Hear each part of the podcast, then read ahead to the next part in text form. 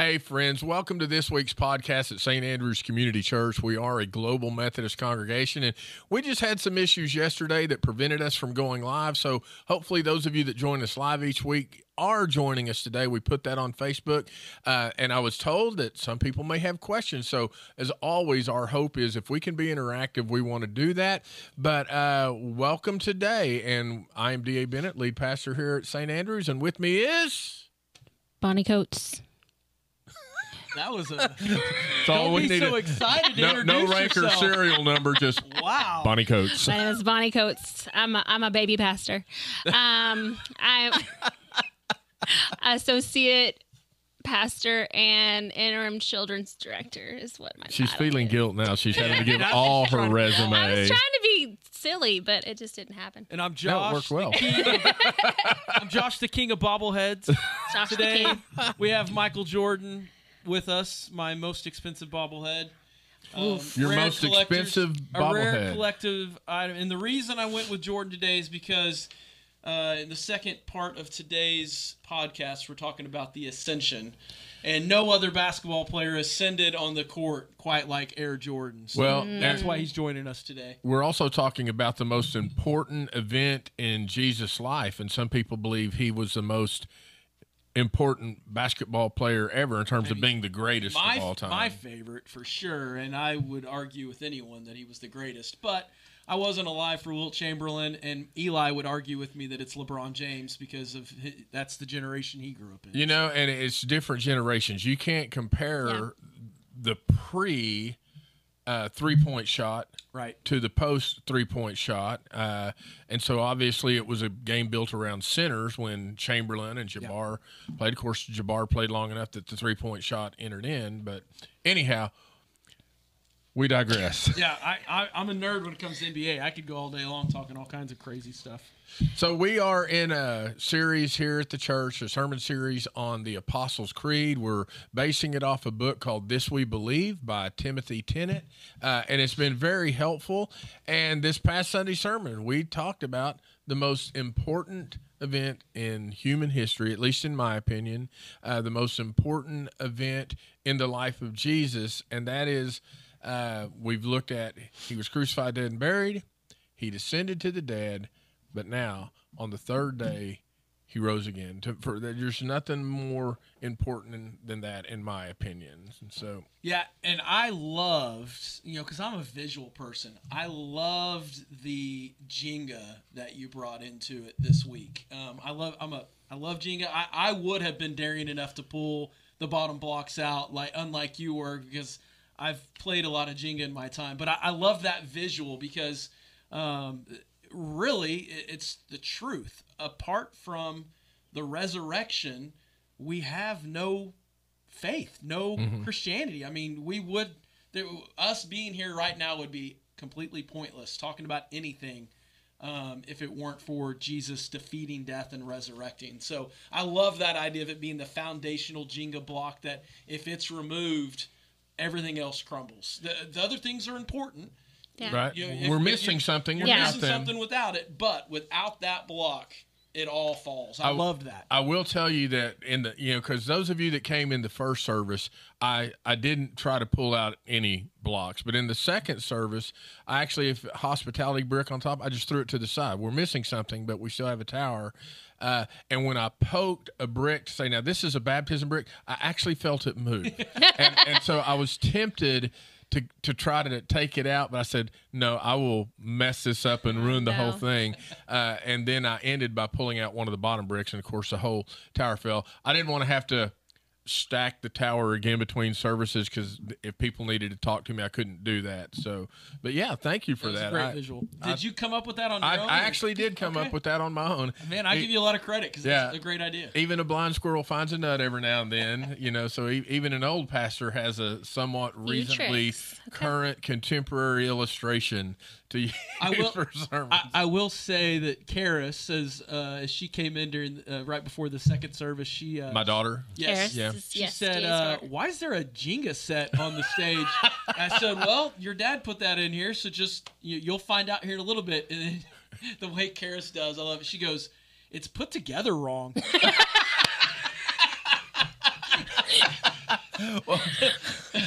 okay, I will have to ask her about that. Next that. time you'll have to ask her to set it up for you. Is it just supposed to be two? I, I no, I don't. I, thought it don't was really. three. I don't really know. Huh. I think part of it was the the blocks aren't quite the same dimension as the smaller actual Jenga set, and so while there was holes in the tower on a normal Jenga set, they wouldn't. They be would would there. be holes. But it's together, because yeah. the, the blocks are wider than they are tall, whereas I think those were square. They're pretty square. I mean, So- even taking so them out and putting them up, they put weren't all uniform. together The way that a normal Jenga set, but I love that response. They're- It's put together wrong. Put together wrong. I go home tell her her faith is put together okay, but we need to make some improvements in it. So the resurrection, most important thing in uh, the history of humanity, most important thing in um, Jesus' life, at least. You know, yes, dying for our sins was important. Getting the keys of death and the grave's important, but none of that matters if he doesn't rise from the dead. And uh, one of the things that I tried to do in the sermon was establish that there is living proof because that's what people always want to know. How can you prove this to me? You know, from Missouri, how can you show me this? We're in the show me state.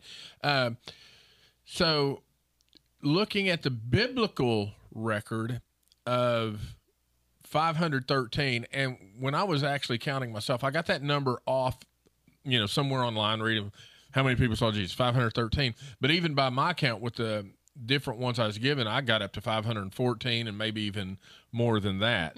Uh, but how significant do y'all think it is that not only there were people that saw Jesus alive, dead, and resurrected, but also the documents we use are all from the Bible, Yeah. but they're not all the same. Right. What are your thoughts I'll about let that? you go first. Yeah, 'cause I definitely think have some thoughts. the coolest thing that I think is um, the fact uh, that um, the women were the first people to see him Right. resurrected, and so if if I am a historian Yeah, during let that let period me- of time, the women were the first to see the tomb empty. yes, yes, yes, yes, exactly. well, yes, sorry. And, and and then we get the impression that Mary Magdalene was the first, Yes. still a woman, obviously. because she uh, thinks he's the gardener, Yeah, right? right. Um, but the fact that if I were a historian at that time period, that probably would have been that wouldn't have mattered. Um, her Okay, I, case, I, I like this. I think I know where you're going, but I want to yeah, hear more. the fact that that scripture shows the women being the first one to see the tomb empty, uh, Mary Magdalene seeing Jesus 1st Mm-hmm. gives it more credibility, and I think that that's so cool. I think that's amazing because if it if it hadn't happened that way, um, then you so why so would he even be? Yeah, because the yeah. women were considered second class. that, that's where I was going to go. Didn't What have the happens if uh, we don't acknowledge the women seeing the empty tomb, seeing him? Yeah. Uh, what what happens if we leave that out? Yeah. Well, they're just not. They weren't considered, I guess, as good a witness as if it was just like a male Yeah, if you're gonna Pharisee. make up- like, yeah, If if you're going to make it up, you're not going to make it up and say, "Oh, by the way, it was the women," because Yeah. the way Yeah. they were viewed and their their status and culture in that culture 2,000 years ago, that's not a that, that's not what you would have made up in order to say, "See, there's the proof." Right. I, I think there's.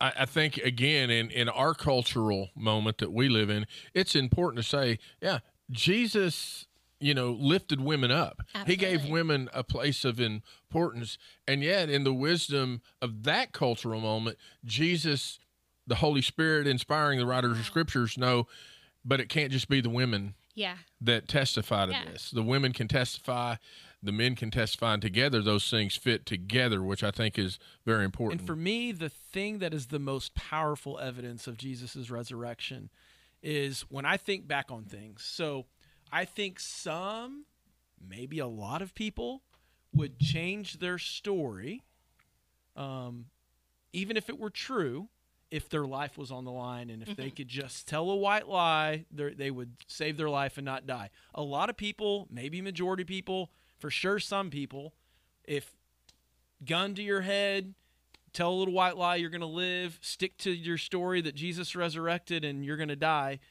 I think a lot of people change their story. I think most, if not all, change their story if it's a lie. yeah, If it's a lie, push come to shove, right. you're either going to die or not. You're going to, okay, oh, you got me. Yep, you're right. I made it up.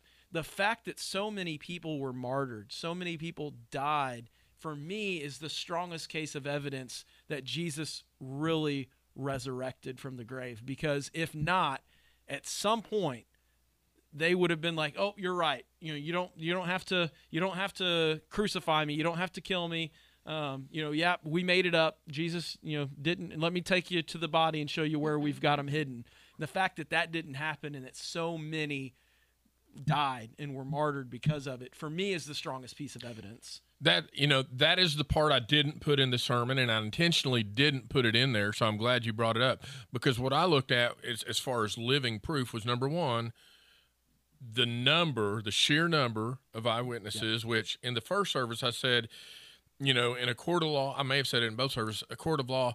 513 That's witnesses, yeah. overwhelming. Well, we actually had two attorneys, one of which is a trial attorney in worship in the first service. I asked him afterwards. I said, "So am I right? 500?" They go, "Oh gosh, yes." You know, so so that was the first, the, the sheer number of eyewitnesses. Second thing that I tried to point out, not probably quite as well, is that the the biblical references to the resurrection did not all come from one source, even though we take them all from one source. We say the Bible is one source, but you know, even in approaching the scripture reading to say a first century letter to the Greeks, because that's what Paul was writing. He didn't understand that what he was writing to them was going to be the authoritative word of God in our lives. And the same with the gospel writers.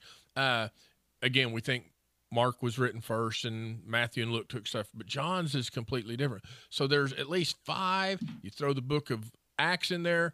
Okay, Luke probably wrote that too, but the diversity of that. And then the the third thing, and I had never considered this before last week. So if y'all thought that was, this was good, uh, I would like to have that affirmation for the truth of it, not for Yeah. me. I never considered the places I hadn't either. the Yeah. appearances took. You know, because I think when we read scripture, we think it all happened in Jerusalem, but you know, he's born in Bethlehem. Well, y'all been to the Holy Land. Right. You know, when you're in Bethlehem, hey, there's Jerusalem. you know, you can see it. Emmaus kind of the same way, but when you start thinking of Galilee Yeah, and you start thinking of Nazareth or uh, Damascus, that's considerably greater distance. Yeah, I had away. never considered the the distances uh, and the diff- the the variety of places. I, I think that was definitely a a good point to make in all of that for sure. So so then on the other side of that, the and the people in that 514 or however many there were, they were willing to die for what they saw. Right. You know, uh, we talk about having conviction. That was conviction. And one of the things that I really appreciated from the chapter in the book uh, on this was, uh, you know, Tennent points out that this is a public demonstration of God's victory over sin, death, Right. and hell. This was very public, right? I mean, and that goes to show with the number of people that's that witnessed the the number of places that the resurrected Christ Yeah. was. Um, this was a very public thing. This wasn't some private thing that happened, and so um, I think that obviously um, makes it that much more believable and powerful as well.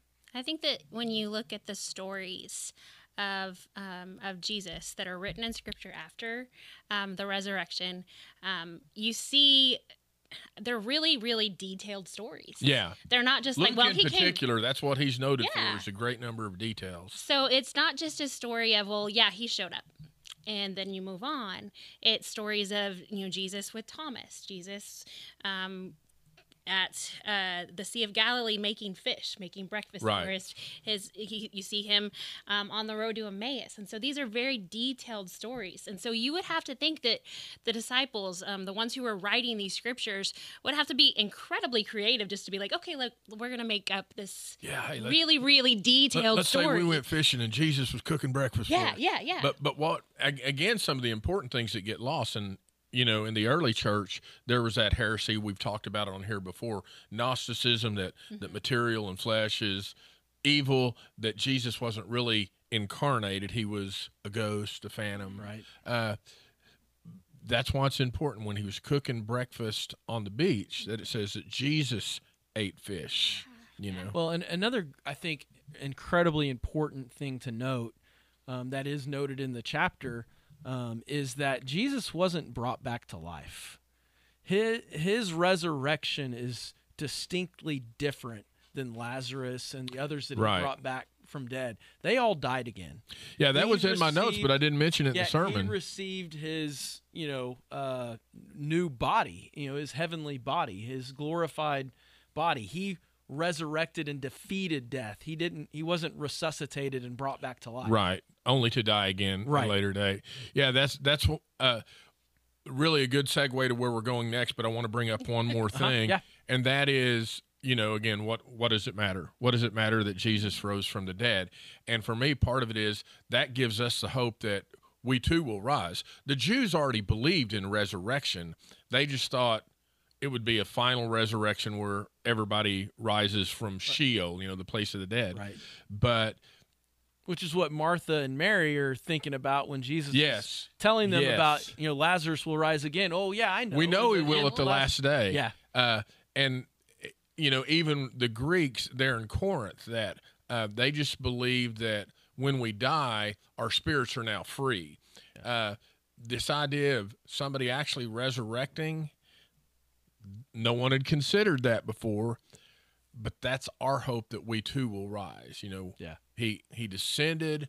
Uh, the scripture in Ephesians that we looked at with descended to the dead is he will lead the captives out, and we get that later that the dead in Christ will rise first, and those who are alive and remain will join to meet them together in the sky. The, the resurrection is more just than conquering death in the grave. It really is our hope for ascending future is to heaven. Yeah. And so that that takes us to looking ahead at this week's chapter. Uh, the third day he rose from the dead. He ascended into heaven and sits at the right hand of God the Father Almighty. So uh, I'm I'm gonna not jump in with myself. What do, what do y'all think of? Where do y'all go with that? Yeah. So oh wait, let me ask one more question. I'm Uh-huh. sorry, I interrupt myself. So um, one of the things I was thinking about with the 500 and all that, the question is, were there more people that saw Jesus resurrected that aren't listed in Scripture? What do y'all think? yeah, I think so for sure. Yeah. yeah to, to yeah i don't think that uh i don't think that any parts of the bible that we read give us 100% of the details of everything that was going on in the stories that they tell and certainly there's stories that are left out i mean we go from jesus being a 12 year old to being a 33 year old. So there's a lot that um you know thinking about the resurrection yeah i think that there were a lot of people that saw jesus that it's not recorded um you know, we don't have 100% details of Right. everything No, and you got to consider like when the when you see like the story of Jesus feeding the five thousand, you consider that five thousand is men, right? Right. So, um, five hundred people could be I, I, Yeah. I did actually mention that in the sermon. yeah, I said, you know, if it's like the feeding of the 5,000, we don't know if women and children Would have been were there counted, also. yeah. I, I tend to think, yeah, there were probably more appearances, post resurrection appearances of Jesus, but in faithfulness to the scriptures, that's speculation. yeah.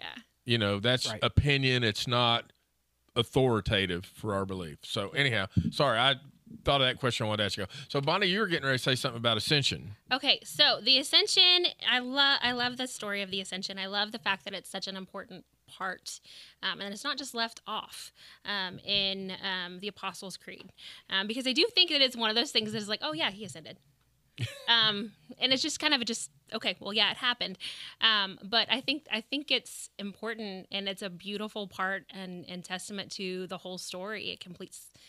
Well, it doesn't completely complete the story. Thank God for that. Well, that. Kenneth kind of suggests it does, but Yeah, well, it completes yeah the I mean, story it of signifies Jesus' the time. full victory Yeah, here, um, but yeah, but it's it's not the entirety of the end of the story. Um, so one of the things that I loved when we went to Israel, Josh and I got to go in Show 2006 um, with um, with our pastor from First United Methodist Church at the time. His name was Nick Harris, and um, so one of the things that I loved is we went to lots of different churches. If you don't know anything about Israel, a lot of the places you go and you're like, "Oh, you expect it to look like biblical times."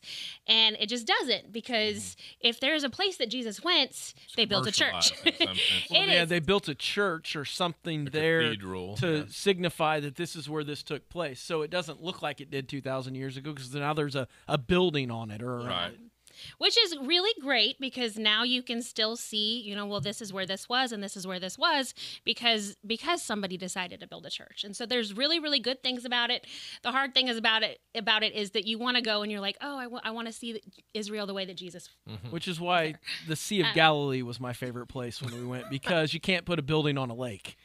And and so when you're in the art standing on the Arbel cliffs and you're looking down over the lake and when you're out on the lake on a boat and you're looking at the hills and stuff, well it's not exactly what it looked like 2000 years ago.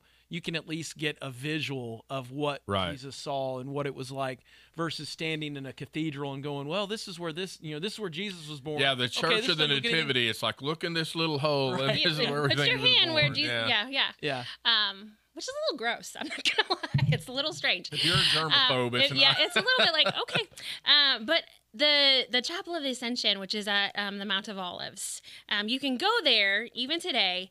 Um, and I think I was reading up about it today just to kind of have some background information. But apparently, a pilgrim went to the the Chapel of Ascension area, and um, in like 300 something after Jesus, right?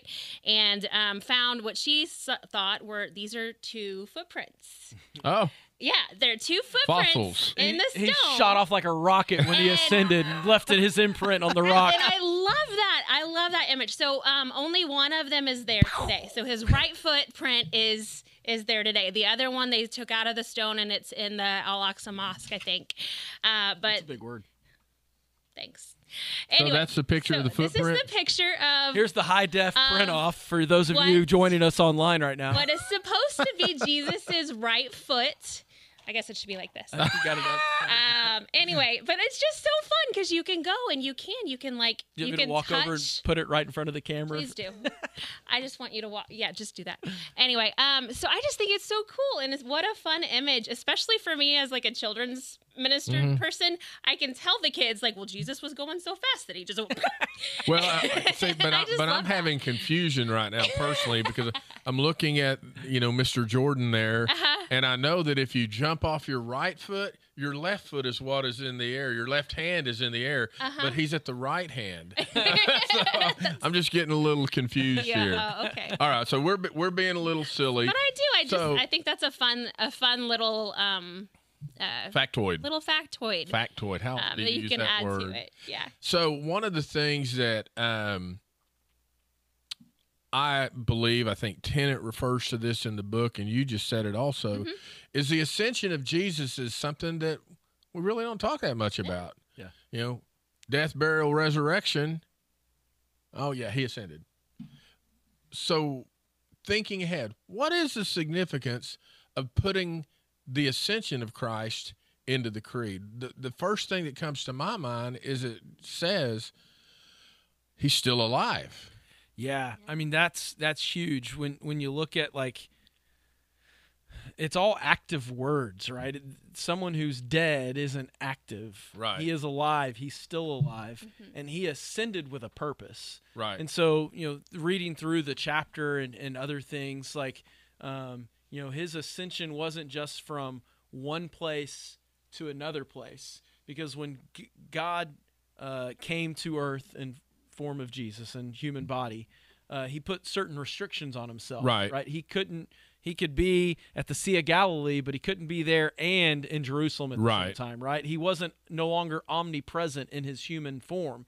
Right. And so in in the ascension, he's reassuming the omnipresence of it. He doesn't didn't just ascend from one place to another, but I think the the phrase that's used in the book is he had ascended from here to everywhere.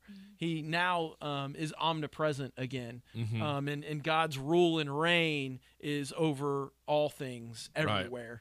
Um, which I think is a, a very important thing for us to consider. Um, also, I love the three roles that Jesus ascended to um, in his ascension. He ascended, and there's a role of waiting, a role of interceding, and a role of reigning. And those are the, the three roles of prophet, priest, and king. right. Um, and uh, and so I think that that's such a cool for me image when you look back on those roles in the Old Testament Mm-hmm. and seeing how Jesus is assuming all three of those roles in ascension. it's just uh, for me, for someone who loves the Old Testament and kind of geeks out on the Old Testament, um, it, it's a really cool image when we think about what it was Jesus was ascending to do. Right. And there there are other stories in scripture about ascensions. Mm-hmm. You know, Enoch in the book of Genesis, Yeah. Genesis just walking with God and he was no more. Elijah, Yeah. you know, the fiery chariot. So there are other ascension stories, but that's all we know is that they ascended to heaven. In Jesus' case, he ascended into heaven and he sits at the right hand of God the Father Almighty. Right. The right hand, of course, being the uh, place of authority when Boanerges, right, the sons of thunder, come to Jesus like, let one of us sit on your left and one of us sit on the right. They didn't ask which one would be which, but the right hand would be the next authority. And so Jesus sitting at the right hand of God again signifies authority, kingship, um, ruling over creation. Yeah, and the important thing to note, Jesus is Lord whether you recognize it or not. Yeah. Right? Like whether you bel are a believer, whether you confess, whether you recognize or believe Jesus is Lord overall and resurrected and ascended, he is. Yeah, some people say he's either Lord of all or Lord of none. Eh, He's Lord. Yeah. He- even if you don't claim he's your Lord, Right. that don't change who he is. Right. Yeah, I mean I can I can say all day long the sky is not blue. My perspective, my thoughts, my opinions on it doesn't change the fact that the sky is blue. Right. Now I know there's different shades of colors in the sky. Different shades of blue. in general, right? kind of Whether in the midnight blue, like your recognize vest. it or not, that's fact. And and the same is true of Jesus. He's Lord, whether we believe it, recognize it, confess it or not. He's he's Lord of of all. That's part of his ascension is his lordship of everything. Yeah, because God has exalted him. Right. His Father has And exalted him. We get all that in Philippians. authority in heaven and earth has been given to me. All right, that's what he says in, in Matthew 28. All authority. He, Right. he is Lord. So Bonnie, you have the the picture visual that you can pictures, yeah. share with children about ascended. Uh-huh. Do you have a picture for right hand, or do you have a visual that's going to? I don't. Do you? Are you thinking of Well, one? no, not necessarily, but I think you know to help children, really to help all of us Mm-hmm. understand this. What's one of our colloquial phrases in our culture that we use to talk about somebody who helps another person? We would say Right hand. the right hand man. Like yeah. That's So That's even in Hamilton. I was just Looking thinking about I'm not seen Hamilton. Don't hate from an image standpoint, I've seen these uh, crazy pictures online and stuff of like bodybuilders that, for whatever reason, only work out one side of their body Yeah. or something. and get an image of a bodybuilder with a giant right arm and then a left arm like mine. Right, right.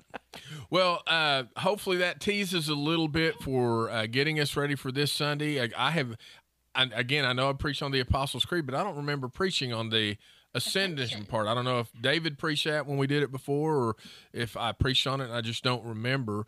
Uh, but friends, we do hope you'll come this Sunday. Uh, we will be having our two worship services, nine o'clock. 10:30 children have sunday school at 9 o'clock but they have children's church at 10:30 youth of course have uh, sunday school at 9 o'clock and join us in the 10:30 worship service uh, as always you can find our most up-to-date information online or on the app or through our website And don't forget too, there is no midweek tonight. there is no midweek tonight Uh, thank no you No midweek Yeah. dinner discipleship, but next Wednesday, October 25th, we'll be back at it with uh, continuing our adult study on the disciples. Youth and children will be back at it next Wednesday as well, but it's fall break for more schools, so that's why there's no uh, no midweek. No midweek tonight. And of course, uh, we are in the middle of good shoes, good news. And so if you have shoes you want to bring because somebody out there needs a pair of new or gently used shoes in your exact size, we encourage you not just to bring the shoes, but also to, to write a prayer, share scripture, and just help to share good news as we share good shoes. Thank you for joining us today. We look forward to hopefully being back Tuesday, 1230 next week. God bless. We'll see you hopefully on Sunday.